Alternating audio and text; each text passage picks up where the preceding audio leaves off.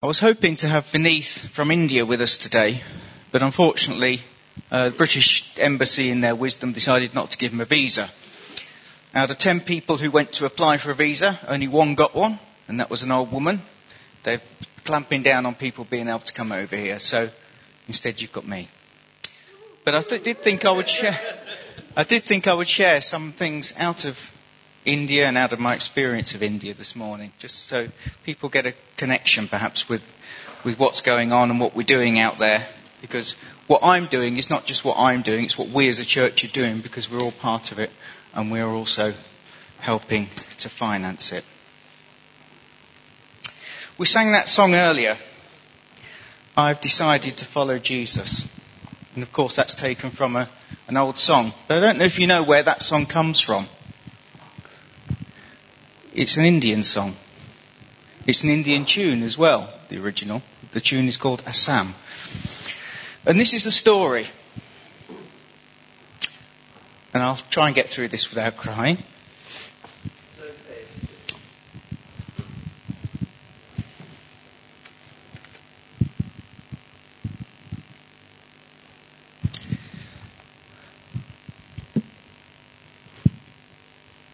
The lyrics are based on the last words of a man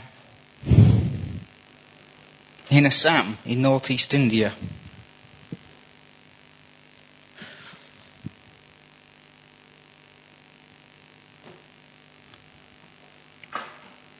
Who, along with his family, was converted to Christianity in the middle of the 19th century through the efforts of a Welsh minister, Welsh missionary.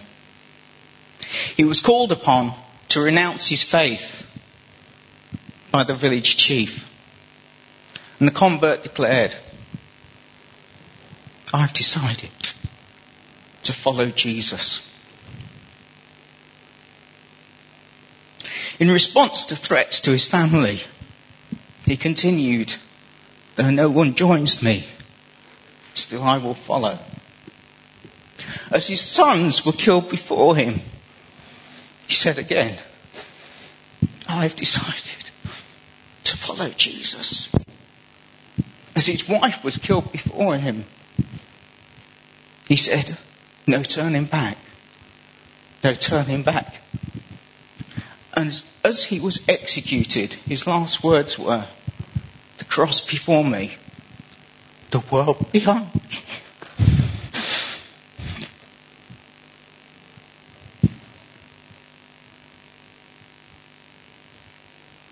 Sorry. And this display of faith is reported to have led to the conversion of the chief and others in the village. And the moment, and these words were captured by Sadhu Sundar Singh, which many, some of you may know about her, of Indian Christian of the 19th century. And he put it to the tune of a Assam. And the man responded completely and absolutely to the call of God and his life. And he paid the highest price for that response. It puts that into context, doesn't it?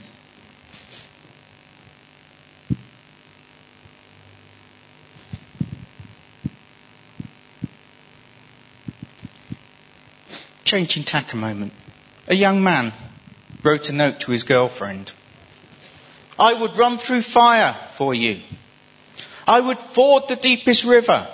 I would climb the highest mountain. Love from your devoted servant. P.S. I'll be over on Tuesday night if it's not raining. For me, the first story expresses what I encounter in India. The second story is what I encounter in England. If I haven't got a better offer, I'll serve the kingdom of God. In India, I encounter, I will lay down my life and my all for the kingdom of God. See, worship in words only is not enough. Standing here on a Sunday morning say, you are Lord, I surrender everything to you. And then going out and not letting it affect the way we live, the way, what, the values we hold, our behavior, He's not just not good enough. That's not Christianity. That's not faith. I'll come back to that.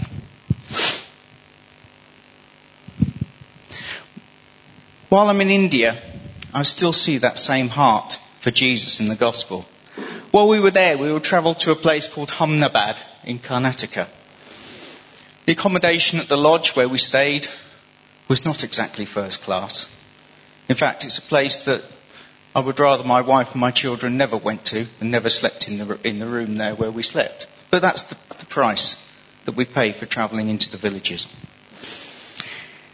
From there, we went out to a small village down a long, rough road. In the village, vi- middle of this village, in the middle of nowhere, was a huge Hindu temple. But just a little further down the road, in the same village, a cross had been erected. And from this point on, the residents of the village were Christians.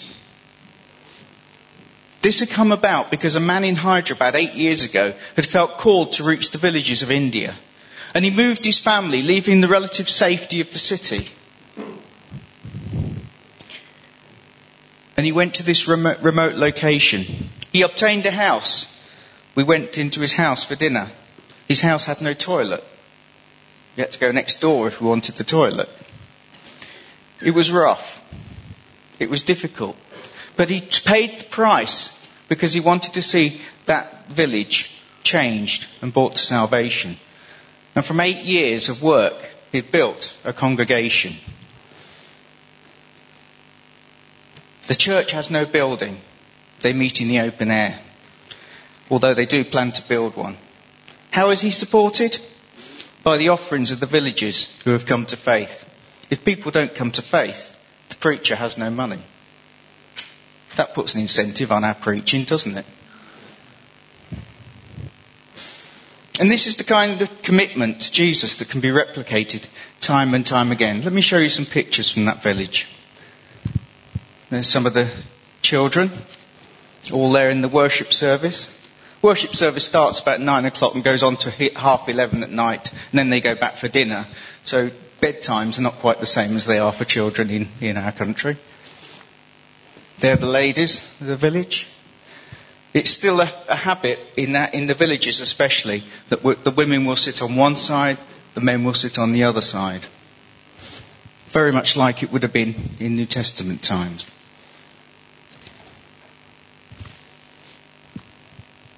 This is mothers bringing their children to be blessed, to be encouraged, and especially that they might do well in their studies because they know that studies, education, is the way out of poverty. And so they work hard and they work with commitment and they obtain their desires.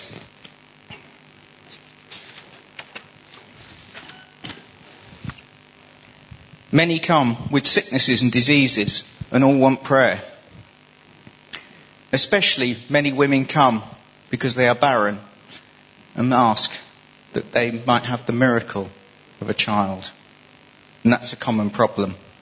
And so, after preaching, I normally spend, particularly when I'm on my own, an hour or two praying for everybody in the village.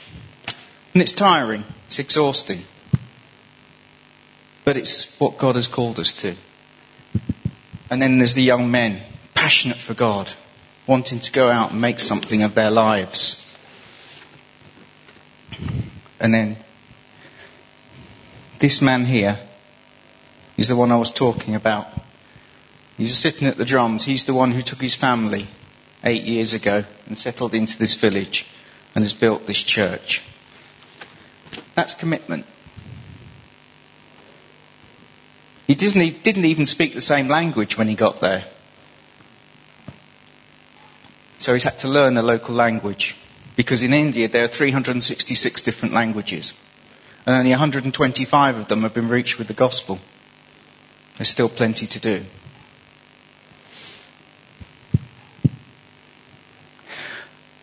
Whilst in India, I spend most of my time with this man, Vineeth. He's not a poor Indian in relative terms. He's actually from a high caste family. His family name is Reddy, and Reddy is the highest caste in India. But that doesn't matter. His father was a senior police officer, and that means that they're okay. They're okay in terms of their their um, income. Father's got a good pension and so on.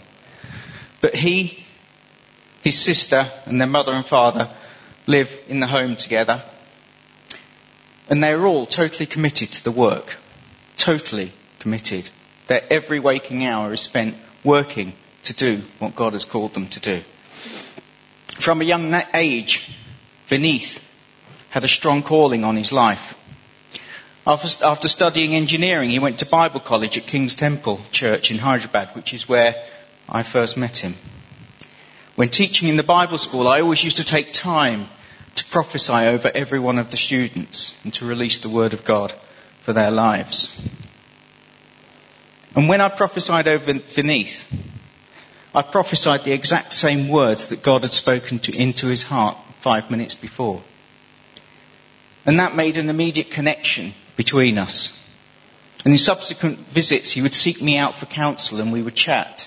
And he would talk about what was going on and ask me questions. And after graduating Bible college, he became the Bible college administrator. But about three years ago, he felt a call to set up his own ministry. He received no support from the church in doing this, but nevertheless went in faith. Two years ago, when I knew that my time for going to King's Temple Church had finished, I contacted him and some of the other young men who had come out of Bible college to see if they would like me to visit them to encourage them. And it was Vineeth who took hold of this opportunity. And he, it is he with whom I continue to work closely. though I do see some of the other chaps as well that I've spoken over in the past. And essentially, Vineeth is committed 24-7 to making the gospel known and to discipling those who God brings to him. His week consists of Sunday morning church in his home. This is his home. They'd just moved into a new house. They were looking for new premises, so in, they couldn't find one, so instead they bought a house with a bigger lounge so that they could fit the church in the lounge. Sunday evenings he visits the village of Uppal, which is outside Hyderabad, and is uh, fairly basic, isn't it, Sue and Pat? Then during the week, every day, he's visiting people in their homes, praying for them, encouraging them, blessing them. On Friday evenings, there's another service in his home for encouragement. On Saturdays, there's often teaching. Once a month, they do distribution of food to the poor. And every month, he goes on a mission trip to other towns and villages where the gospel has not been preached. And this is his life sometimes to other states of India. And when I'm there, I just seek to support all of this work, seek to give encouragement where I can to the church that meets in his home and to assist him in the preaching of the gospel and for praying and blessing as many as we can.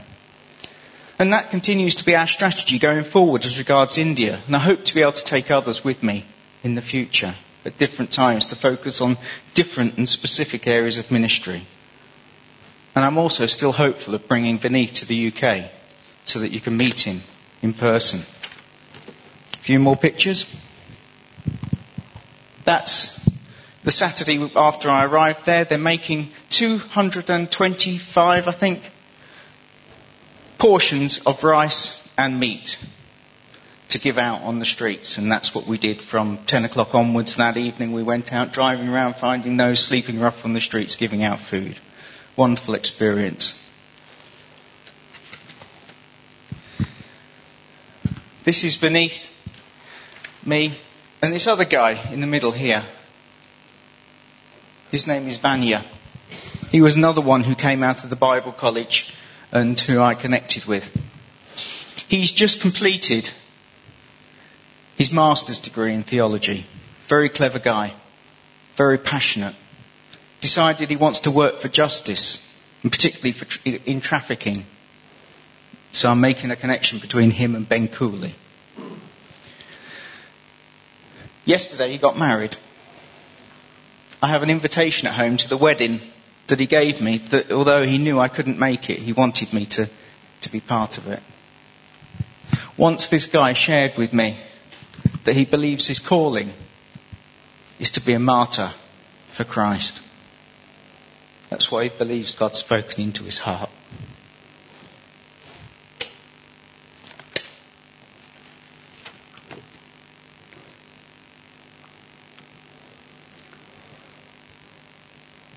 So, returning to where we started.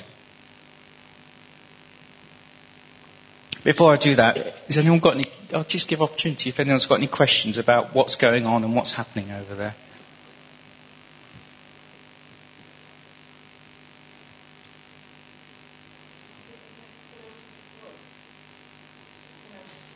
Who then? Only the, the church. The church funds my travel.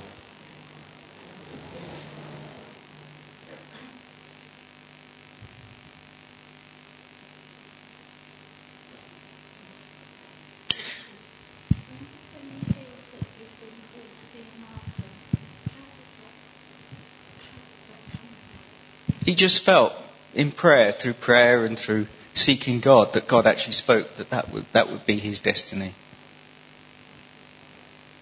But in the meantime, he'll work hard for the kingdom.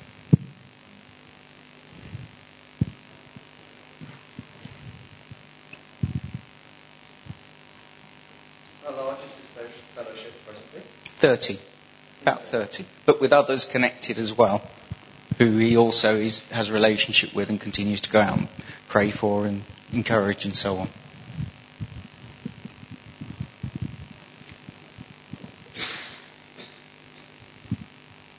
So returning to where I started,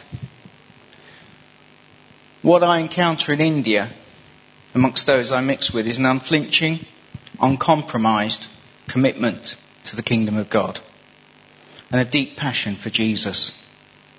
And in comparison, I find believers in the UK, with one or two exceptions, half-hearted in their commitment to the kingdom and easily weighed down and distracted by the cares of this world. I don't want to come across as condemnatory, but I just want to tell it as I see it. That's what I see. And part of the reason for this is that the lives the Indians live are much less cluttered Their homes are simpler. No emphasis on decorating and gardening and DIY projects. Their houses are just placed to facilitate living. Their lifestyle is simpler. Homes are not full of the latest gadgets and toys. Yeah, all houses may have a TV, but few will have DVD players and surround sound and all the other things that we think of as essentials. These things are just not a priority. Dress is more modest. I love being in India because the women dress with modesty. I'm not being exposed to stuff I don't want to be exposed to all day long, every day. And that goes across the, the advertising and everything else. On Indian television, they're not even allowed to present a kiss. Very different. But it means we're not being um, bombarded by all this stuff that is a distraction and is a temptation and takes us off in the wrong directions. Fashion is not so important. And coupled with all of this, they live in a culture which is spiritual.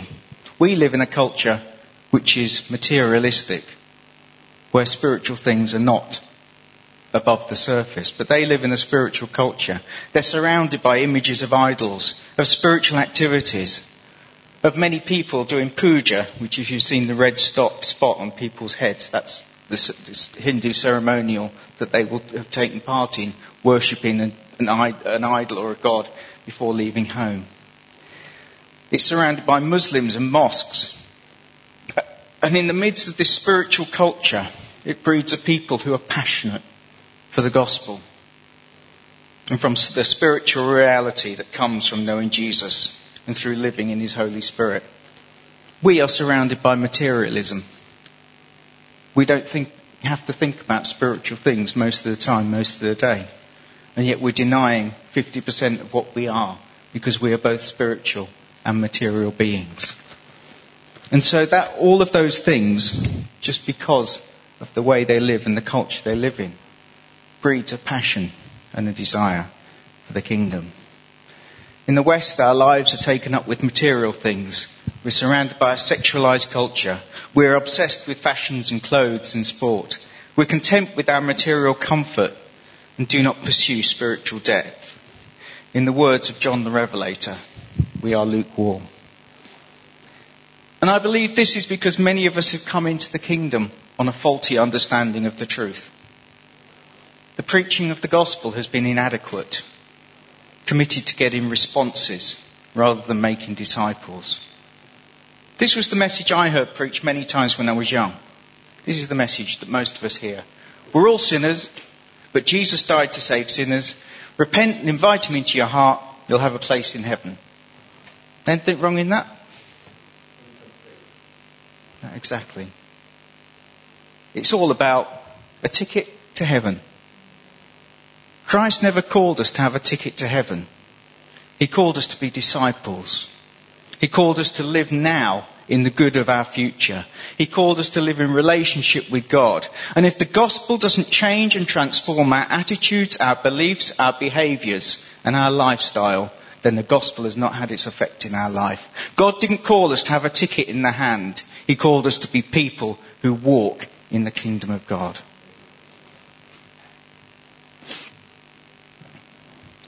It's a false understanding of salvation. It says nothing to, to, me about what it actually means to follow Jesus.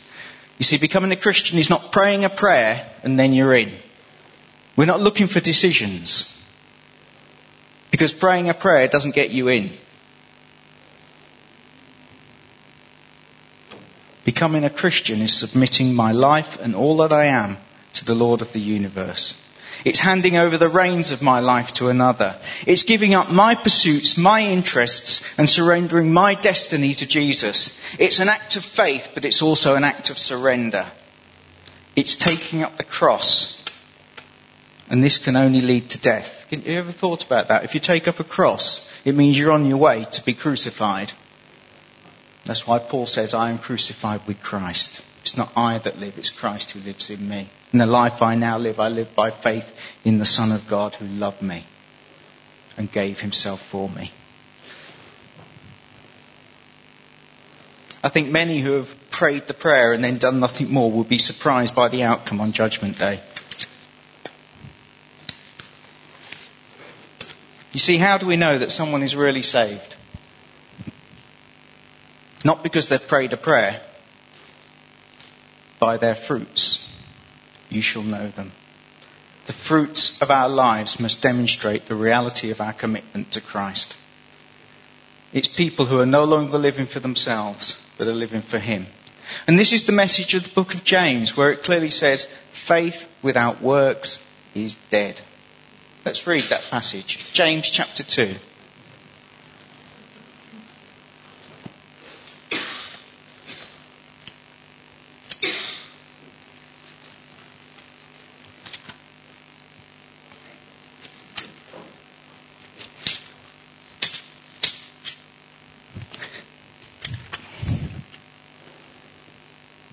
Verse 14 to 26.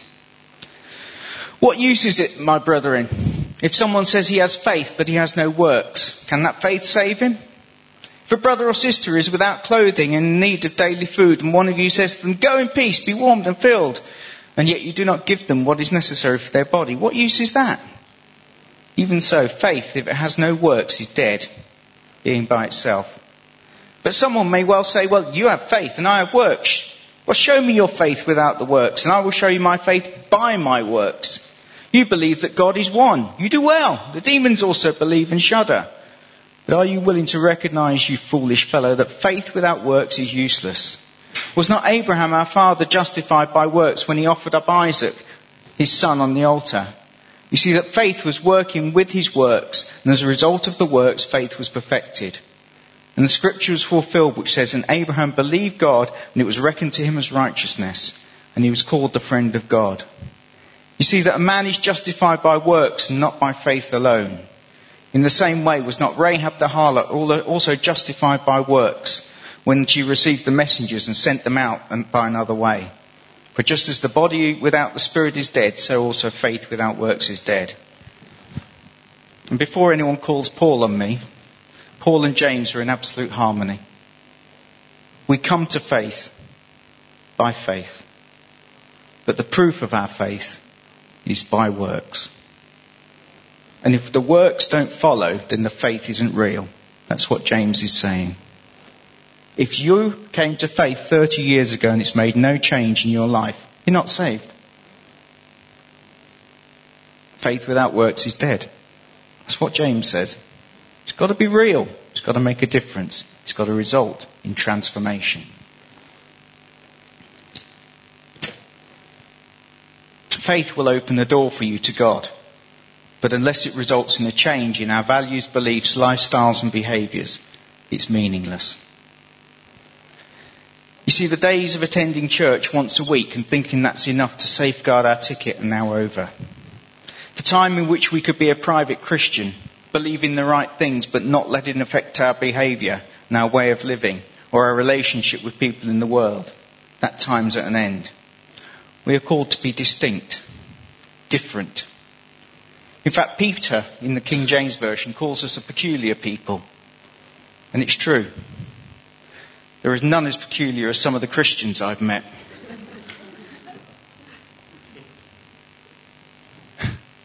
But we're moving towards a society when we will become more and more different in terms of our beliefs, our values, and our behaviour. It's time to stop trying to be like the world and to be more like Jesus. It's time for some of us to put our heads above the parapet and be noticed for being a Christian. And I don't mean like the preacher who wears a bright yellow t-shirt and tells everyone who passes that they're sinners and are going to hell. But by the distinction in the way we live that proves the faith in our heart and our commitment to Jesus Christ. And that we are surrendered and submitted to the King of Kings. So how do we get there? It begins by falling in love with Jesus again. And if you haven't done that, I suggest you go back to the Gospels, read about him afresh, and get to understand more deeply his love for you and what he's achieved on your behalf. Next, we need to make a decision of our wills to choose to submit our will to his. And this will affect everything we are and everything we do. And if it doesn't, then we're not surrendered. Finally, we need to set our faces to seek His kingdom and His righteousness. And that means to prioritize His kingdom in our lives above everything else. And if we as a people are prepared to do all these things, we could see God working in us and through us in amazing ways to touch the lives of those around us. Be like the Indian Christian from the 19th century and say, I've decided to follow Jesus. No turning back. No turning back. The cross before me, the world behind me. No turning back. No turning back. Amen.